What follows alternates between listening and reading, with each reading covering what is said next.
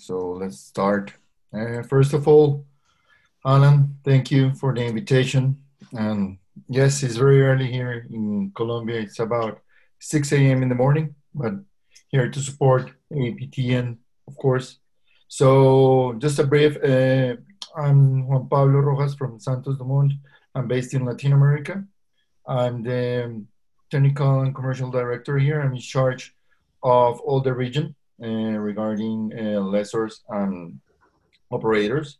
And we have multiple uh, service offering uh, based in two main factors, technical and commercial. And we're basically working at the moment with projects on the redelivery side from the lessors and also from the operators. We have worked in projects in Mexico, in Salvador, in Guatemala, in Chile, in Brazil, in Peru, in Colombia, of course, in Panama, and we have like uh, all the coverage in the Latin region.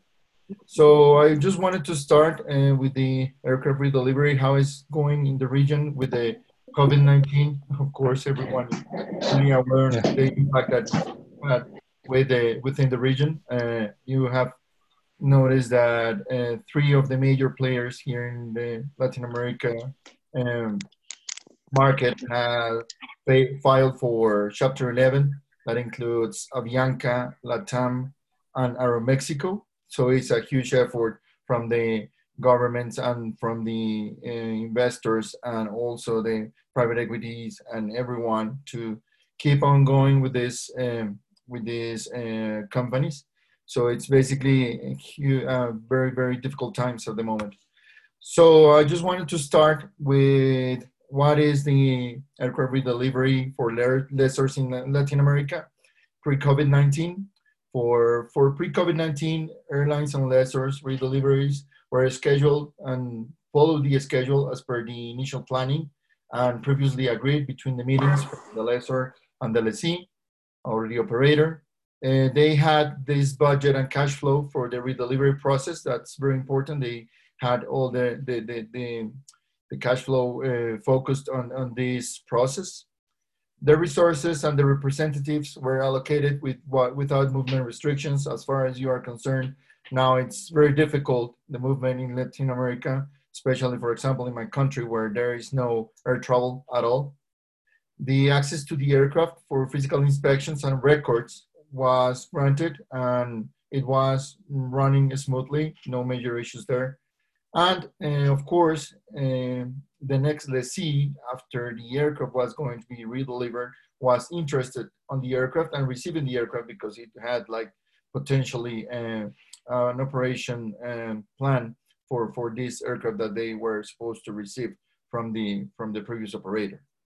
Now in the COVID-19, we have faced an impact on the manpower supporting the redeliveries uh, there is limited on our existing budget or cash flow for the redelivery. That's because, of course, you know that the companies have been very uh, financially impacted because of the of the cease of operations. And there's a request of deferrals of the redelivery and terms in the uh, amendments uh, for the for the um, for the payments. Of course, there is limited access and support from the operators to the lessors. Why? Because they are trying to keep up with all the lessors requirements. So it's very difficult to keep up uh, if you are an operator. And the next, let's see an operator calling off future deals. They are calling off future deals. Why? Because they are not interested on receiving aircraft. The plans have changed and they don't have perhaps the budget to receive these aircraft. And there is a lot of aircraft that are going throughout uh, checks, redelivery checks, uh, we are waiting on preservation. There's a lack of component supplies. Everything, of course, depending on the financials of the of the operators itself, and the regional market is experiencing major players filling for Chapter 11. You know that it's important to recall that the three major players, Avianca, Latam, and Aeromexico, uh, filed for Chapter 11. So that's a huge impact in the market here in the region. Okay, from the lessor's perspective, uh, the key points for an aircraft redelivery, uh, if we understand that everything is going to be uh, ahead of COVID, it will be that we have to take into account the project initiation, including the supply of a team of highly experienced professionals to support the project. We need, of course, physical inspections of the aircraft to ensure the aircraft is in a redelivery condition and also to keep in mind whatever is going to be a shortfall at the time of the redelivery. A detailed review of the lease agreement to identify technical and commercial obligations, including redelivery and delivering conditions. Uh, that's very important to go through the contract and to know the contract. The work scope, uh, review definition, and the MRO selection uh, to include everything that is going to be and needs to be in the work scope. It's very important to meet the redelivery conditions. Uh, detailed records review and preparation for the redelivery. And of course, that comes with the preparation from the from the lessee or the operator, and and it has to bring a lot of uh, the findings and normal snacks that happen uh, during this process. The communication, screening, information cons consistency, and risk mitigation. We need to know which is going to be and uh, uh, very critical pace items or critical pace items during the redeliveries. The review of historical records condition and their storage, a key factor for the redelivery. Maintenance status setup on their respective historical and current active records and supporting documentation, whatever the operator has done with the aircraft. Of course, it has to be supported. And the risk mitigation and compliance, what I discussed uh, above, and additional tasks to complete with redelivery conditions that have to be, of course, uh, added to the work scope, review definition, and, and to be included in the, in the final uh, work scope, as I said. Uh, the moment we have faced because of COVID-19 impact, uh, additional aspects to be considered. We know that the, we have to um, take into account the preservation of the aircraft. Why? Because they are grounded at the moment. Those aircraft uh, those aircraft are not flying. So it's very important to take into account and the preservation. The major components of an aircraft located in multiple locations from the lessee, that means that, for example, one engine from a lessor is located in another aircraft, uh, perhaps the landing gear or major components. So it's important to know where, where your components are. And because of the restrictions, it's very important to complete the aircraft as per the, as per the lease agreement. Uh, the access to physical inspections and records review is limited. I talked about this because, of course, you know, the manpower of the operators have decreased. Of, they are sending people and, uh, and, and employees to permanent or or leave. So it's very important to consider this. They have a lot of issues to go through at the moment, and of course, it's very limited. And the lack of communications between the, lease, the lessee and the lessor, and we understand that the that the operators are currently in the position of trying to get as much as possible attention to all the, the suppliers, including the lessors, but is kind of difficult with the manpower restriction. And the re- redelivery plan discussion between the C and lessor to review the contractual obligations. This is happening because at the moment, they are asking, as I said, for deferrals or perhaps MR deferrals as well. So it has to be considered nowadays with the COVID-19 situation. That means, for example, the MR payments and these rate payments that are going to be discussed and will be placed on top of the table uh, to be discussed. The request from the operators to defer payments, we have seen that this is this has happened, and also we have seen and that the lease agreements have been changed perhaps to PBH um, agreements where every aircraft flying will be paying um, the, the rate and the, the, aircraft that will be grounded or are grounded at the moment will, won't be paying at all. They will be paying only maintenance reserves. We have seen that a lot and that has a huge impact on the redelivery side from the, from the lessor's perspective. Now, from the operator's perspective, um, we have seen that most important, the management liaison with the lessor and the representatives is very important to have a very close connection uh, between both parties. A cost-effective project in the line with the proposed budget and always seeking improvement opportunities. We need to see from the operator side what are the shortfalls, of course, and what can be done uh, by the operator uh, of course, willing to have an effective project and of course, uh, targeting the budget and negotiations with the lessor during, during the redelivery process. So we, we need to be very proactive on how we make the negotiations with them because there are many factors or many issues and findings that can be closed uh, because of negotiations. Uh, management of the lessors and the representatives during the lessor records review and physical inspection of the aircraft. Uh, you have to be head to head with them. Actually, you have to be uh, very cautious on how your relationship with the lessor is. It's very important to have a very good relationship for the uh, for the project the preparation of the aircraft and aircraft records, and sometimes we leave this behind. Uh, normally, we suggest um, three month to six month period, depending of many uh, scenarios. Basically, the age of the aircraft to prepare the aircraft for redelivery. Most time, the operators are not prepared to do this. Um, maintaining a status and continuous review of the over and above and additional work request during the redelivery check. That means that you have to make um, pay close attention to the MRO on how they are working, performing, because of course the operator needs to know and needs to to to have a clear idea where the the the status of the aircraft is regarding maintenance and components and of course overall uh, of the of the redelivery check a project plan preparation and work scope verification for each aircraft that uh, works, of course, on the delivery conditions and whatever uh, is uh, agreed between the lessor and the lessee in the lease agreement. Uh, daily MRO management, SNACS management, and team performance. Very close look, look up with the MRO and with your team on how they are performing, closing issues, and how the, the, the maintenance is undergoing on the MRO in-house practices to support the redelivery in the best condition, the best cost-effective scenario possible. It's important to understand that sometimes the SNACs can be closed by the operator itself and avoid uh, future findings from the, from the lessor. Identify and control the pacing items on each project to avoid delays. Sometimes we believe that um, uh, some of the findings that are called in the beginning of the project are not going to affect or impact the schedule of the redelivery.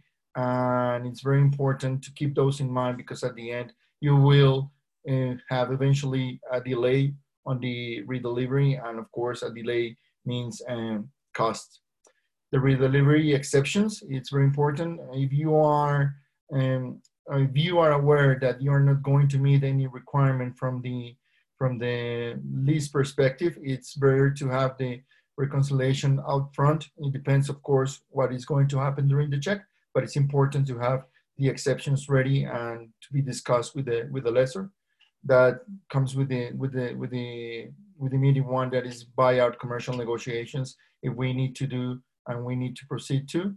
Um, the management of the final redelivery activities, that means the demo flight, the ferry flight, crew, uh, whatever is is required for the technical acceptance to be signed.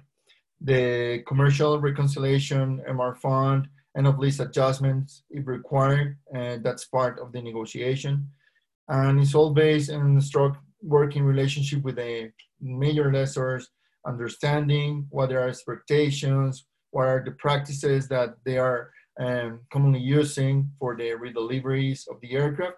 And of course, having an experienced team and operating this sector with the ability to meet targets on a schedule, it's basically going to do it. And it's going to, to be the, the best way to approach this type of, of, of projects.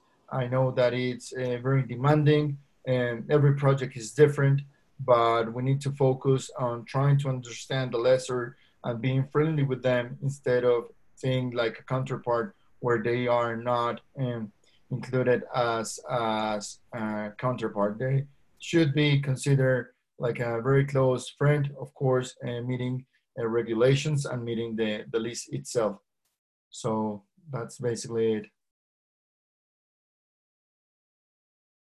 Okay, it's, that's that's a very good overview. Thank you very much, uh, uh, Juan Pablo, for, for, for that. We We'll hold off the questions until after the uh, presentation from Cliff on new aircraft deliveries, if you don't mind. If you have some questions, I see some coming up there on the the group chat. The guys can can have a look at those and and uh, be prepared for after the next presentation. So, Cliff, if you're good to go. Yep, sure.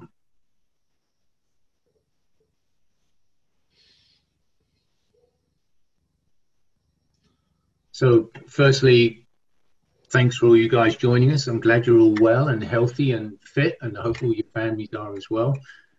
And uh, it, it's it's really nice to see online so many good friends and so many people I've worked with in the past and that. So hi to Steve, Dan, Kevin, aviation royalty like Mr. Morgan, and uh, Ian and Tom. It's good to see you as well.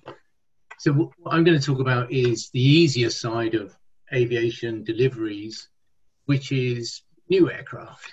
Um, Pablo, Juan Pablo has talked about the difficult bits of taking aircraft out of used aircraft. The, the new aircraft are much simpler, much cleaner, but you still have risks. You still need to be vigilant. You still need to ensure that you're getting what you've paid for, especially when you're looking at the capital sums involved now with some of the new aircraft.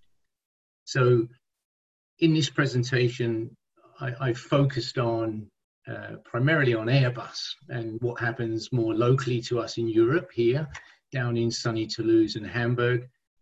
And, and I've done that because I, I think Airbus has the most mature, process driven, and easiest way of accepting and inspecting aircraft.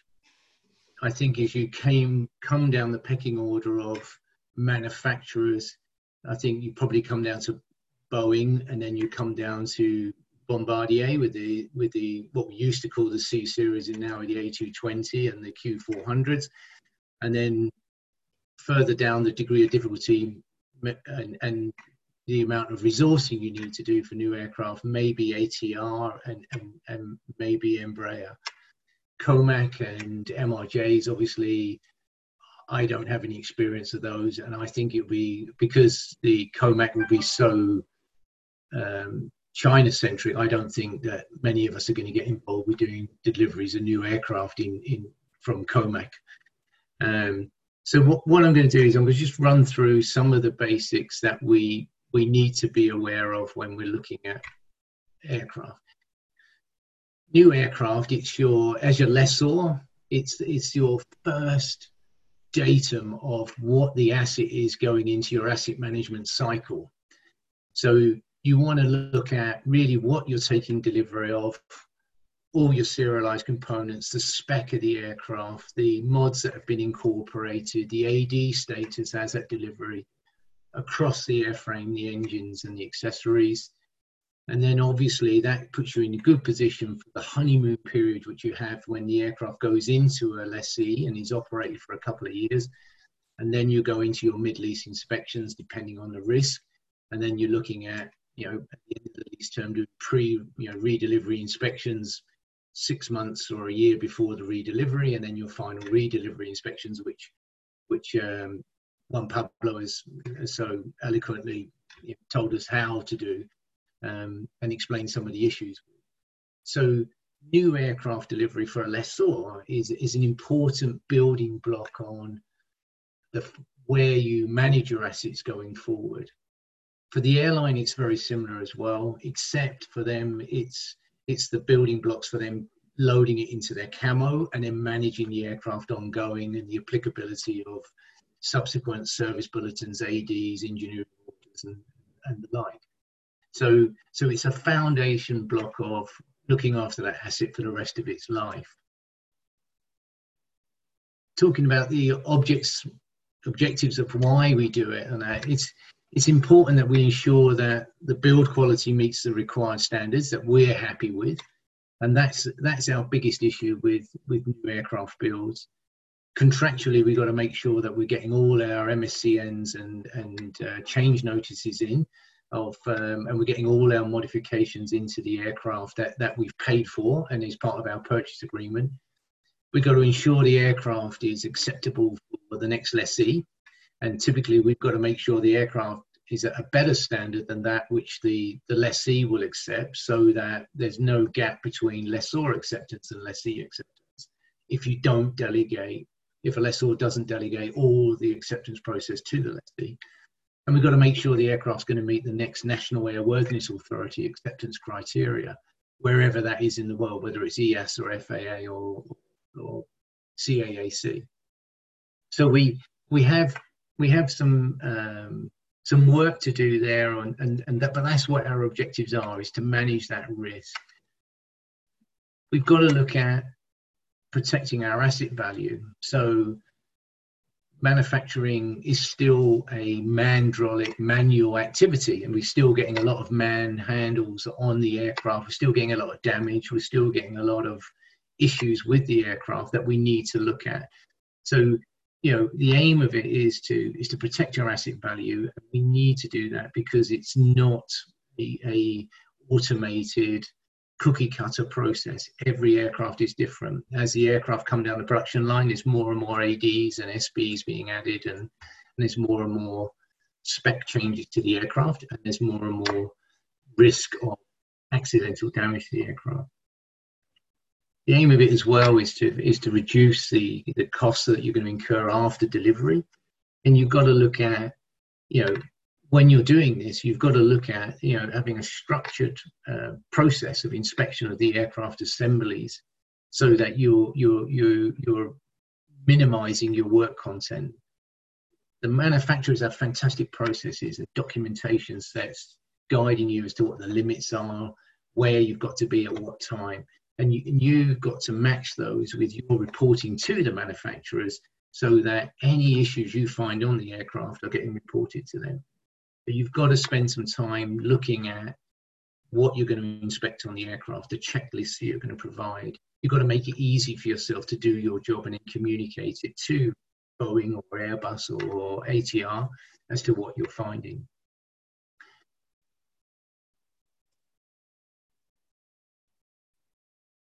I think if, if I this if we just look at where we what we're going to focus on on this chat is you, you're going to get into um, oh. Let me go back one. Aye. Well, you're going to look at where you are with your purchase agreements. You're going to look at a design freeze as to what your aircraft spec is going to be, what galleys, what toilets, who's supplying the, the buyer furnished equipment, who's supplying the seller furnished equipment, what Airbus are going to provide and put on the aircraft. And then the aircraft's going to go into manufacturing. And, and what we're going to focus on today is, and it's the last three elements of that six phases there, which is the handover and the, and the final delivery of the aircraft, transfer of title and acceptance and inspections that the lessee is going to do, and then the ferry flight. And with aircraft, you could you can leave everything to the last minute and just have a, a mad week and uh, go in at the last moment and look at a finally assembled aircraft, a complete holistic lump, do all the ground checks and functions, you know, and you go with a heavy team, you can go and do that and, and then, you know, ferry fly the aircraft out of there.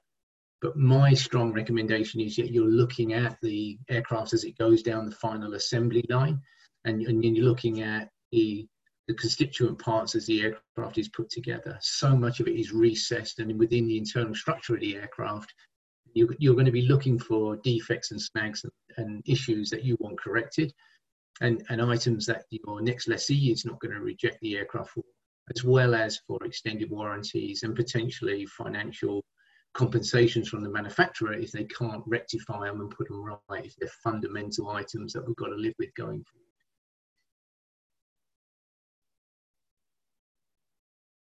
So this is the 17 primary activities that, that Airbus adhere to. And the first part is a parallel item of contractual and then and then physical with the aircraft. And we're going to focus on the manufacturing element and delivery element today. And then obviously there is a first part which is um, the manufacturing of the assemblies and which we call the major constituent assemblies. And then there's the final assembly line. Um, and my recommendation has always been to lessors is not to spend time chasing um, major constituent assemblies but to focus on what's happening in the final assembly line. So much can happen to a a, a, stabilizer when it's shipped up from Spain, from Getafe up to Toulouse, or a wing set coming down from Bremen, and, and um, that you, know you want to see it when it's going to be installed on your aircraft. So my my big recommendation is that we always look at what's going on uh, on the FAL on the final assembly line. The major constituent assemblies, it's you, you, when you go into the manufacturer, they will give you a in, in your purchase agreement. You'll have options of what inspections you can do, and and it may be now if you went into Airbus to buy aircraft now, you might be able to negotiate that they're going to pay for all your inspections you're going to do. Um, they may, I, you know, it's a different world we're in post COVID now when you're buying aircraft, and if you've got cash, you're, you're in a in an unprecedented position now with the manufacturers or if you're renegotiating your delivery slots with the manufacturers, there, there is untold things that you can negotiate. So this, this is an example on an A330. So the major constituent assemblies are, are built all around Spain, France, Germany, and, and, and some smaller elements in Italy and, and the UK. But you can spend all your time racing around looking at these sections um, and sub-assemblies of the aircraft. But for me, there's a diminishing rate of return. The risk of what you're going to find there and the corrective actions and that are not going to be worth you doing it. But in your options, when you start off your program, always select that you have the right to go and do these inspections.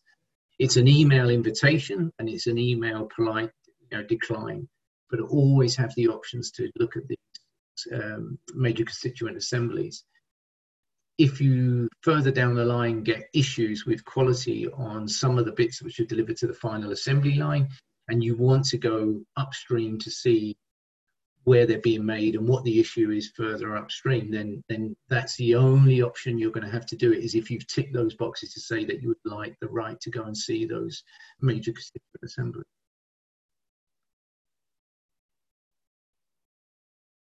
FAL inspections are the most important thing that you're ever going to do. So this is where the aircraft starts, you know, major sections of fuselage start getting uh, nailed together. Wings, tailplanes, flight controls, everything starts being installed on the aircraft, gears, engines. So your FAL inspections are the most important thing you do. Typically on an A330 and an A320 or 321, you, are going to have a, a, series of 22 inspections which you will be invited to attend by the OEM. The, the, the OEM um, will work with you in, in partnership with you to find the best time to do it, depending on where they are with the industrial planning and the sequencing of the of where the different sections of the aircraft are coming together. But be be aware if you it, they could ask you to start doing these inspections overnight you could end up going in at two or three o'clock in the morning to look at sections. Um, and, and I don't get on the wrong side of your, your customer manager because he will schedule those inspections in the middle of the night for you if, uh, if, you, if you start going down the wrong path of the relationship. So there's a balance there in a relationship that you've got with the OEM of being firm but fair, looking at their standards of what you they producing the aircraft to under Part 21 regulations and looking at how you're going to maintain the aircraft to the AMM and SRM and to the uh, to Part 145 standards after the aircraft's manufactured. The, the OEM will play that Part 21 card quite a lot and it will say, no, our standards during manufacture are this, and the standards in the SRM and AMM may be far different. So be vigilant of those and make sure that you get to grips with the standards that the OEM should be working to. So I think you you the, they, the manufacturers have a very structured thing uh, of of what inspections are going to happen when you have a start meet a start meeting for each aircraft that's coming down the final assembly line. The most important aircraft you're going to look at is the first aircraft, which is called the HOL aircraft, the head of line aircraft and you that's the that's your cookie cutter if you like as best as you can to as to what the standard of aircraft is going to look like when you get it. It's important you spend a lot of time and a lot of effort on that first aircraft to make sure that it looks like the right thing and it makes sure that all the BFE, the seats, the galleys, the carpets, all the soft furnishing, cosmetic things are, are to the right standard. A lot of what we end up arguing with OEMs on is the aesthetic items, not the engineering items, not whether that yes, you get wire locking and fasteners that are incorrect and and things like that. They they can fix those, and those are not usually the argued points. They're either wrong or they're right. Uh, they're either in limits or out of limits. But the aesthetics and cosmetic things that you really need to gear up for those and make sure you're ready for the arguments on. So your HOL aircraft, your your head of line, is an important aircraft to date what your expectations are to the OEM and to get your process sheets right as to what you're looking at and what you're functioning and what you're testing on the aircraft.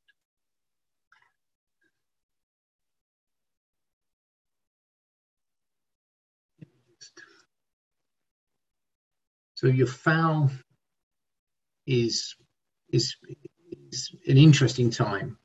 The records on new aircraft don't tend to require a lot of auditing and, and, and uh, don't tend to require a lot of time and effort.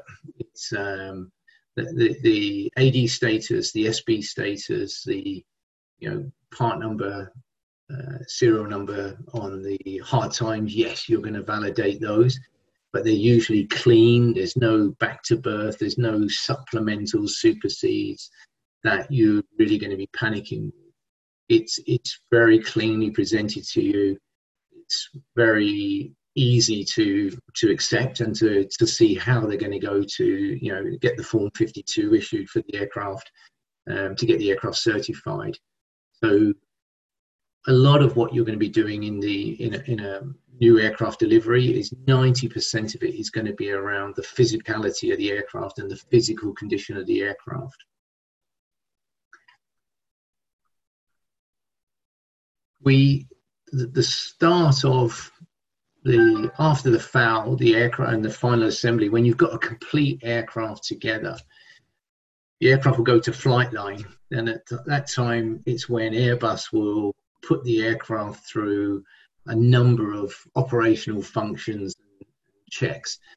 The a lot of that is you're excluded from that. The same with Boeing. They want their week with the aircraft to go through everything and um, to make sure the aircraft's good before then it, goes into delivery. So they'll do all their functions, all their checks, all their reworks of everything before it gets to you. The, the, the strong thing on that is you have to kind of monitor the aircraft by remote. You have to go and drive around and find your aircraft and see what it's doing today. And then you have to look at the CIS system or Airbus World system, you which is the main portal for all the data on the aircraft to see what they've done and what they haven't done. So you can see whether or not engines have been run. You can see if it's done test flights and things like that before it's presented to you for acceptance.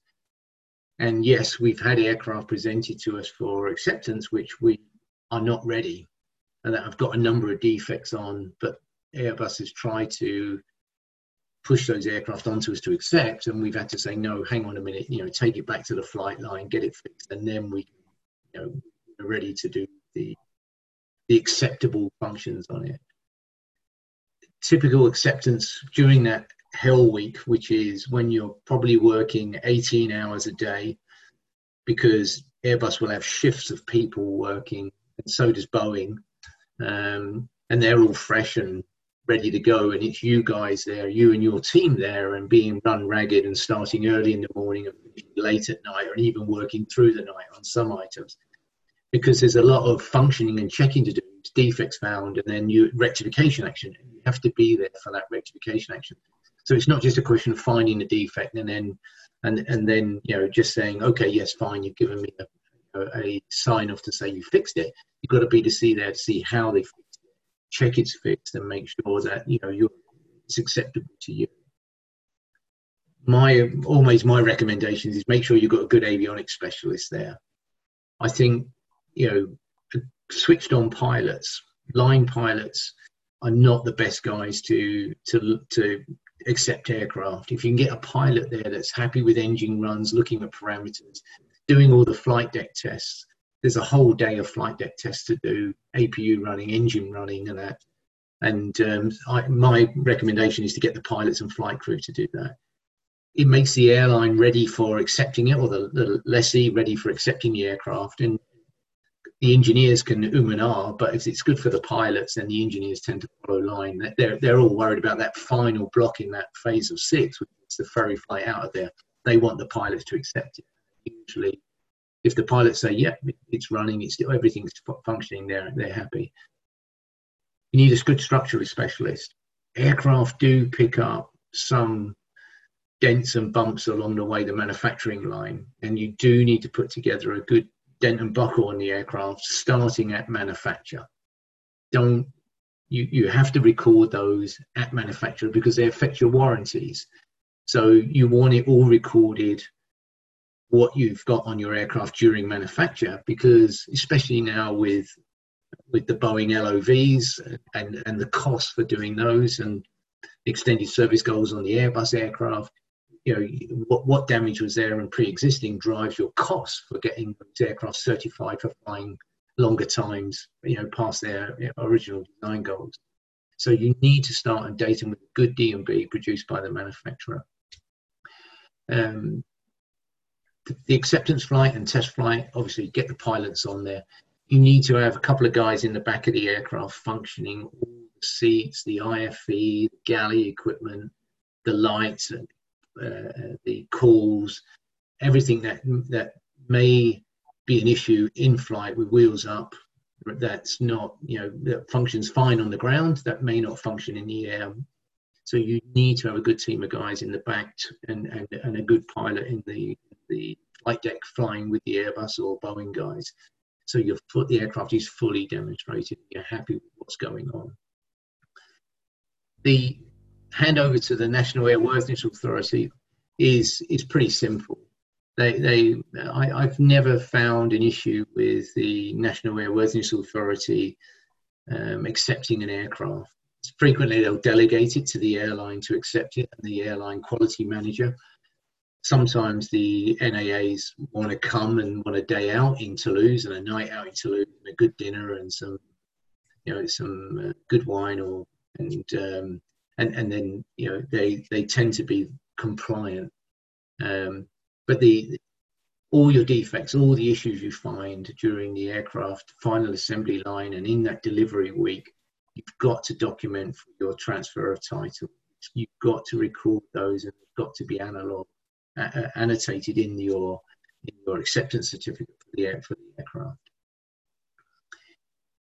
As I said here, the Airbus and, and Boeing have a customer acceptance manual, and um, and and they they they document um, very clearly what tests you will do or are allowed to do, and and how you will look at the aircraft. There is some leeway in that and some modification. It's um, they don't script how you're going to test a first class seat and all the um, bells and whistles and electrics and uh, that go in some of the first class and business class seats now. Um, and some of the IFE, it's down for you to do that and for you to define how you're going to test that and, and what you're going to test. Um, so you know, you you the customer acceptance manual is the basis from which you work, and then you will build up your own process sheets for doing that, and you and and and educate your own team as to how to function those and check those. I'm going to move on a bit. My recommendations and best practices from from what I've seen. Um, I, you know, I was in Toulouse for a year. It was one of the best years of my life. I have to confess. it was um, it, it, it, was hard work, and we did 14 aircraft in a in a seven month period deliveries and it gets very very busy around december and that when airbus is trying to push all the aircraft out and get them all delivered before the end of the year so their numbers look good but my recommendations based on my experience of what we've seen there and i think a lot of this will read across to accepting aircraft in other jurisdictions always opt to accomplish the um, major constituent assembly inspection it's an, e- an, an invite, an email invite to turn up at a location to look at an assembly, and and you know, and it's a polite email to say, guys, I'm not going to make it this time. Let me know if there's any issues or any snags. But you've always got that right to be able to go and look at those major constituent assemblies. We had issues with horizontal stabilizers coming out of Getafe, out of Spain, because the Airbus Spain was on strike and uh, a lot of the stabilizers were stored and, and left out in the uh, in the rain, and um, and we had some issues there. But so so we had to go to Getafe and look at what was going on there, and look at how they were correcting those and what they were doing. Um, my recommendation is, you, you know, if wherever you are, you know, try and get a native speaking guy on your team try and get that cultural relationship right with the OEM, be it American, be it be it French, be it you know Colombian, be it Brazilian, be it whatever. You you make sure you try and get somebody on your team that can form that relationship, that cultural bond with the OEM. It is a partnership, but it's a partnership where you hold 70, 80 million dollars of cash and, and they're holding your aircraft and, it, and it's amazing the arguments you can get into is you know, about what they're trying to deliver and what you you know and you holding this money and this check for them you know i've had big arguments about them with about carpets on an aircraft and i've brought in the, the, car mat out of my hire car to show them how well it was stitched and how well it was produced against what the airbus were offering and and and um, you know, and I, you know, my hire car was probably worth you know twenty thousand euros, and and I'm buying a you know a seventy million dollar aircraft. So you know, you've got to have a good relationship with them where you can actually have those discussions and some and hard fought battles with them, and still be friends the next day. My recommendation is develop your own process sheets um, and reporting to the your FAL or final assembly customer managers make it easy for yourself. Make up some tip sheets and some snag sheets that you're going to find on every economy seat or every business class seat, on the on the avionics fit on the on the seat or on the electric seat motors. Make up a check sheet for every galley. Tick them off. Go through them. See what you can and what you can find, and then give those sheets to your, your customer manager at the end of each inspection. Make sure you photograph those so you know they're being loaded into the Airbus world, into the CIS for your acceptance. Um, the other recommendation I have is reach out to other airlines and lessors, learn from their experience and what they find. Each each aircraft has different issues that people see. The more sets of eyes on it, and you have a common goal. There's no competition between the lessors in, in who's got the better aircraft because they've usually got a lessee assigned. They're not whitetail aircraft. So, you know, you you work with the lessors. You have be- other lessors. You have beers with them. You have evenings. You know, one. You know, we used to have a Friday beer session. So um, where we used to all get together and tell tales about what we found and what was going on and what issues we were having over sealant here and the change in you know uh, the fasteners they're using and the manufacturer of the fasteners you know in this area. It's important that you pool your knowledge and have a good relationship with those people you're working with. The airlines do the same. It's um, it, it's important that you, you build those relationships with those of you that have a common goal of getting the best aircraft you can out of airbus or out of boeing the I, I think it's important that you you do accomplish the FAL inspections. Yeah, if it's a series of aircraft, focus on the areas where the quality is an issue, where you have a recurring quality issue. You, you, can triage what you look at on the aircraft and in what areas and that. You'll know which assemblies and which mating areas and that are not a big problem. When you've got 3,000 fasteners to inspect around a fuselage mating, you know, and it's going to take you five or six hours with a depth gauge to do the externals and internals and with a former gauge on the internals and that.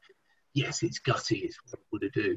And you'll start knowing where the machines have problems, where their issues are with over countersinking and over pressing fasteners and that, and where the guys are and you form a relationship with the guys actually doing the job, and they'll start telling you and ringing you where they're having issues and that, and where they've done rework and gone oversized.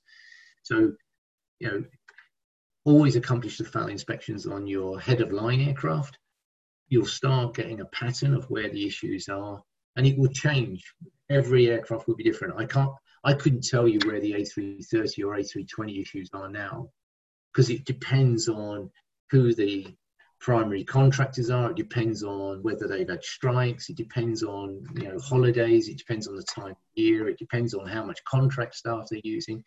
The issues will move around the aircraft, uh, you know, from year to year, and, and from series to series. So just you know, be be vigilant on your head of line aircraft if you've got a whole series of them coming off, and and um, and then triage your inspections based on what you're finding it's important you develop a good relationship with the OEM. The engine OEM is the most important. Okay. A big part of your value of that airframe is going to be the engines. 20 something percent of the value of a new aircraft delivery is going to be in those engines. It's important that you get a good relationship with them for the aftercare and ongoing support. Your seat manufacturers, my experience, seat manufacturers have been really, really overworked. They've really been rushing to manufacture seats and galleys and, and, the quality of some of those has failed and, and has fallen below acceptable. You need to reach out to your local reps for the BFE and SFE that's being installed on your aircraft, understand how they fix things, what their issues are, so they can feed it back into the production line and into the quality of the manufacturing and get some closed loop working on what you're finding installed on your aircraft so you don't have it next time or it's less next time. Um, I think it's always important that do the wing fuselage mating presentations. We found most significant issues there. Um, and like I say, stabilizers were a big problem with us. Um, wings were an issue, and um, some of the fuselage mating was an issue. They're gutty and horrible inspections, but they, they need to be done. The engines and the cells are usually done off, um, and then in the after the flight line testing of the aircraft and the test flight, you'll get a chance to look at the aircraft again and the engines again. It's most important you have a look at it after that engine's been installed. There's a lot that can happen from engine bay and manufacturer delivery of the engine into the OEM from that and then from that engine being installed on the actual final aircraft. You, you need to have a look at the aircraft and look at all the usual things, wiring, wire locking, seals, normal mating, dents and damage, scratches and gouges. It, you, you, need to need to be vigilant on the engines and the cells. Um, paint is an interesting one. Um, again, it's a big aesthetic item. It's a big manual item, painting aircraft. And even if you have to drive up from Toulouse up to sunny Châteauroux you know you um, you know you've got to do it you only get four or five hours to look at an aircraft during its paint uh, or after it's been painted and it's important that you go heavy handed and you get round and look at all the areas of the aircraft or paint uh, for thickness or orange peel for drips a lot of the OEMs are because of the new um, environmental regulations are tight on um, paint bays. So, and the paint bays are under pressure. So there's a big, big push to get the aircraft through paint bays in the previous three or four years. So paint quality has has been up and down. It's important you do your paint inspections. Airlines, airlines and lessees get very upset when uh, they take delivery of their new aircraft and they're having a big presentation on the ramp and acceptance of it, champagne splashing everywhere, and then everyone's looking at paint drips. It's it, it's the most you know, it's the most obvious thing when chief executive officers of airlines start walking around and then start saying that doesn't look right and that doesn't look right. Cabin presentations, Airbus will always try and limit you, and Boeing will limit you to the number of people you can have inspecting the cabin interior and for how long. If you can, go more panded seats and IFE are getting much more complicated and much more intensive to inspect them. So make sure you go heavy-handed to look at galleys and toilets and and uh, and the seats when you get the chance to do your cabin presentations. And I think, lastly, resourcing. I, think always plan for the worst case and, and hope for the best, but always be prepared that your aircraft delivery may be moved from one location to another. It's not so much with Boeing, it's all Paine Field and it's much easier. But with Airbus, the, the, deliveries could be in Hamburg or they could be in Toulouse. The aircraft could be manufactured in Toulouse, fly to Hamburg for the delivery. Totally depends on workload and where they are. Plan on the fact that you might have people driving for three or four hours to get to Châteauroux and to do paint inspections and, and then have to drive back. Plan that you might have local holidays and disruption to your workflow because of restrictions in access make sure you've got enough bodies on the aircraft. I think that's for me. I'm, and I've rambled on. I hope that's um, I've covered most of the issues and most of the items there. Um, yeah, that, that, that, was fantastic, Cliff. Thanks very much for that. Um, really good overview of, of, of new aircraft deliveries, uh, especially the Airbus uh, type. Um, we'll just uh, open it up to the Q&A session now. Uh, we had a few questions in there uh, and comments, interesting comments from, from some of the participants. Uh, I just had one or two questions for Juan Pablo there, maybe if, if you uh, are able for them. Just in, in Latin America, um, is there good availability of independent CAMOs to to handle um, aircraft that are coming back off of lease or repossessed, or what, what's the story with local CAMO? No, with the CAMOs is very difficult. Uh, actually, you get to hire European CAMOs. It depends, of course, what your requirement is, FAA or EASA most of the times. Mm. But it's difficult to get CAMOs here in the region. It's not, is not. We are not used to have local CAMOs. It's very difficult. And MRO slots for aircraft um, are they? I mean, it's good. There's a good selection, obviously, in Latin America, but uh, are, they, are they busy at the moment, or, or is yes. hard to find a slot? Basically, if you see, there are major players. Uh, you can see Mexicana in Mexico City. You can see uh, Coopesa in Costa Rica. You can see Aeroman in Salvador. You can see the Avianca new MRO in Rionegro in Colombia. And you can see a couple of more places I can mention in Brazil. Mm. But all of the US aircraft are currently taking those slots, especially in Aeroman and in Coopesa. So it's very, and it's hard to get a slot in the slots. And also it's harder to get slots for redelivery because what the MROs want uh, is basically to have like a short-term check, uh, perhaps a heavy check, and that's all, not a redelivery check that is going to take more than average than a normal C check of, of an aircraft. So it's not that like kind of attractive to them to get this kind of slots for redeliveries. Good. Um, I there was a comment there about checklists. Um, we have um, some checklists which we'll post in the APTN members area after this call. Um, you can get access to them there. If, if, if anybody else has checklists, uh, please feel free to pass them on to us and we can share them with the, the members in the members area. It's just a private area where we have folders for different topics and the Zoom calls. Um, so you'll find them there. Uh, important places to focus on on um, uh, redeliveries. I just mentioned there that we had a call, a Zoom call 14 on aging aircraft, and a speaker from AerSale uh, pointed out some of the areas that, that are particularly important uh, when you're expecting older aircraft. So that might be a good reference point there.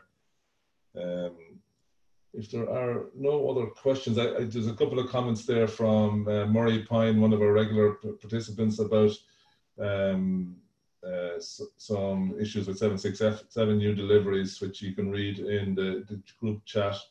And from Mario Miguel there about uh, um, uh, his experience as well with, with, with the Airbus um, uh, pilot program.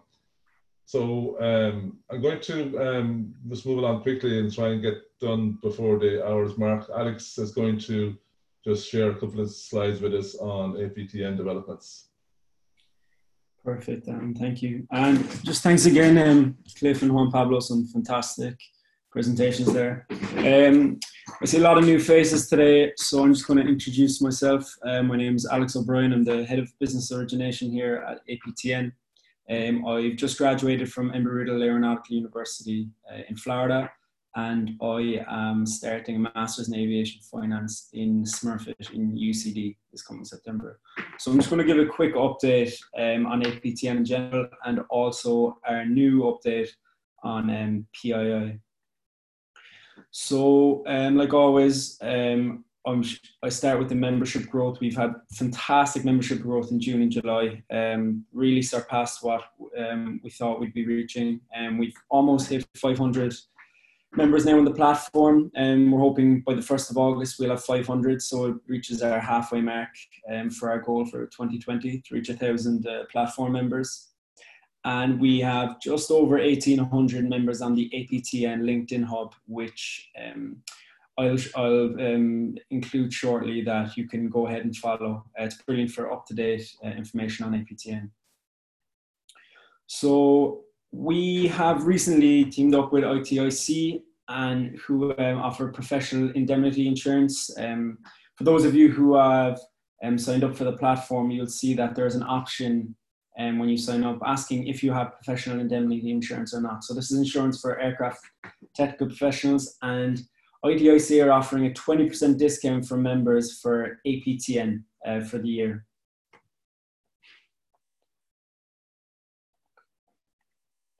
So um, just finishing off, uh, just these APTN WhatsApp regional groups that we always mention. Um, if you have any uh, queries about joining them, I usually send them an email once you have um, join the platform. I'll probably be sending out another one just because we've had such a growth in the last uh, month.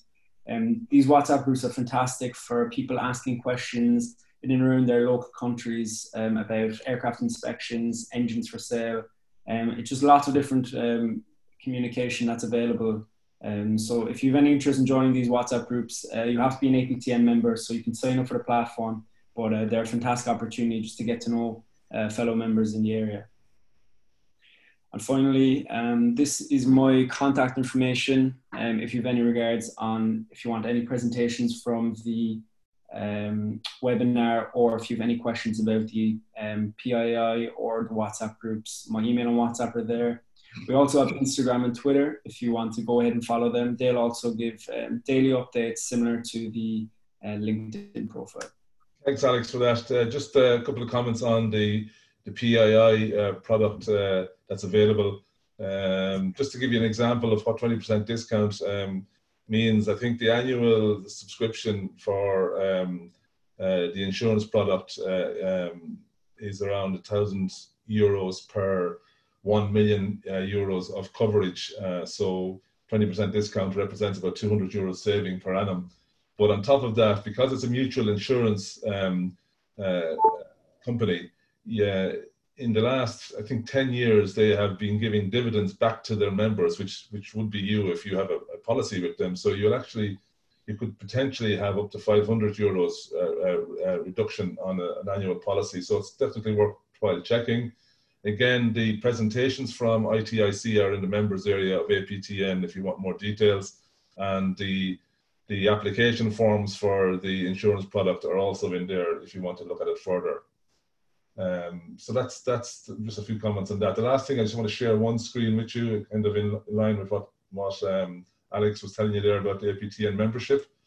So uh, just one second, I can find it here. We have just a summary of the demographics of APTN, and uh, here you can see that we have. Uh, just a, as, as, Alex mentioned, just under 500 uh, members of the platform, and you can see there the membership by country. Uh, and uh, obviously Ireland's uh, number one on the list, Turkey, India, UK, Lithuania, all the way down to Venezuela, Vietnam, and we have 67 countries currently represented, and we're trying to grow that, uh, as Alex mentioned, up to thousand members by the end of this year. The types of expertise that the members have, you can see there, ranges from tech records, structures, engines, all the way down to composite uh, ferry flight, and even some pilots on board as members as well, believe it or not. Uh, the aircraft types that are covered, Airbus, Boeing is uh, self-evident, but then there's lots of other aircraft that are covered with membership skills. Uh, down to you know um, smaller ones and, and, and unusual ones like Antonov, Fairchild, Let. Uh, engine types covered across the membership. Um, uh, uh, GE, CFM is quite obvious, Pratt & Whitney, IAE, Rolls-Royce, and then we have APU experts in there as well. So we have 311 uh, single members, ATP basic members, 116, and enterprise membership is also growing currently uh, around the 40 mark. So that's kind of a an indication of the, the demographics of APTN currently, and it's growing. So on that note, I think uh, we're just at the one o'clock mark, we're just a little over us. Thank you again for joining today. This is the last uh, Zoom call just for, for the moment. Uh, we'll take a break for the month of August and we'll be back to you again in September uh, with more Zoom calls and maybe some workshops uh, in Dublin and elsewhere uh, in September as well, socially distant workshops, of course. So on that note, thanks for joining and the regular participants. Uh, thanks for being on board all these weeks, and I hope we brought you some interesting technical presentations, and and and um, uh, we'll hope to continue that again coming September again. Thanks for joining. Thanks, Alan. All right. Thanks, Alan. Thanks, All right. Bye bye. Thank you, Alan.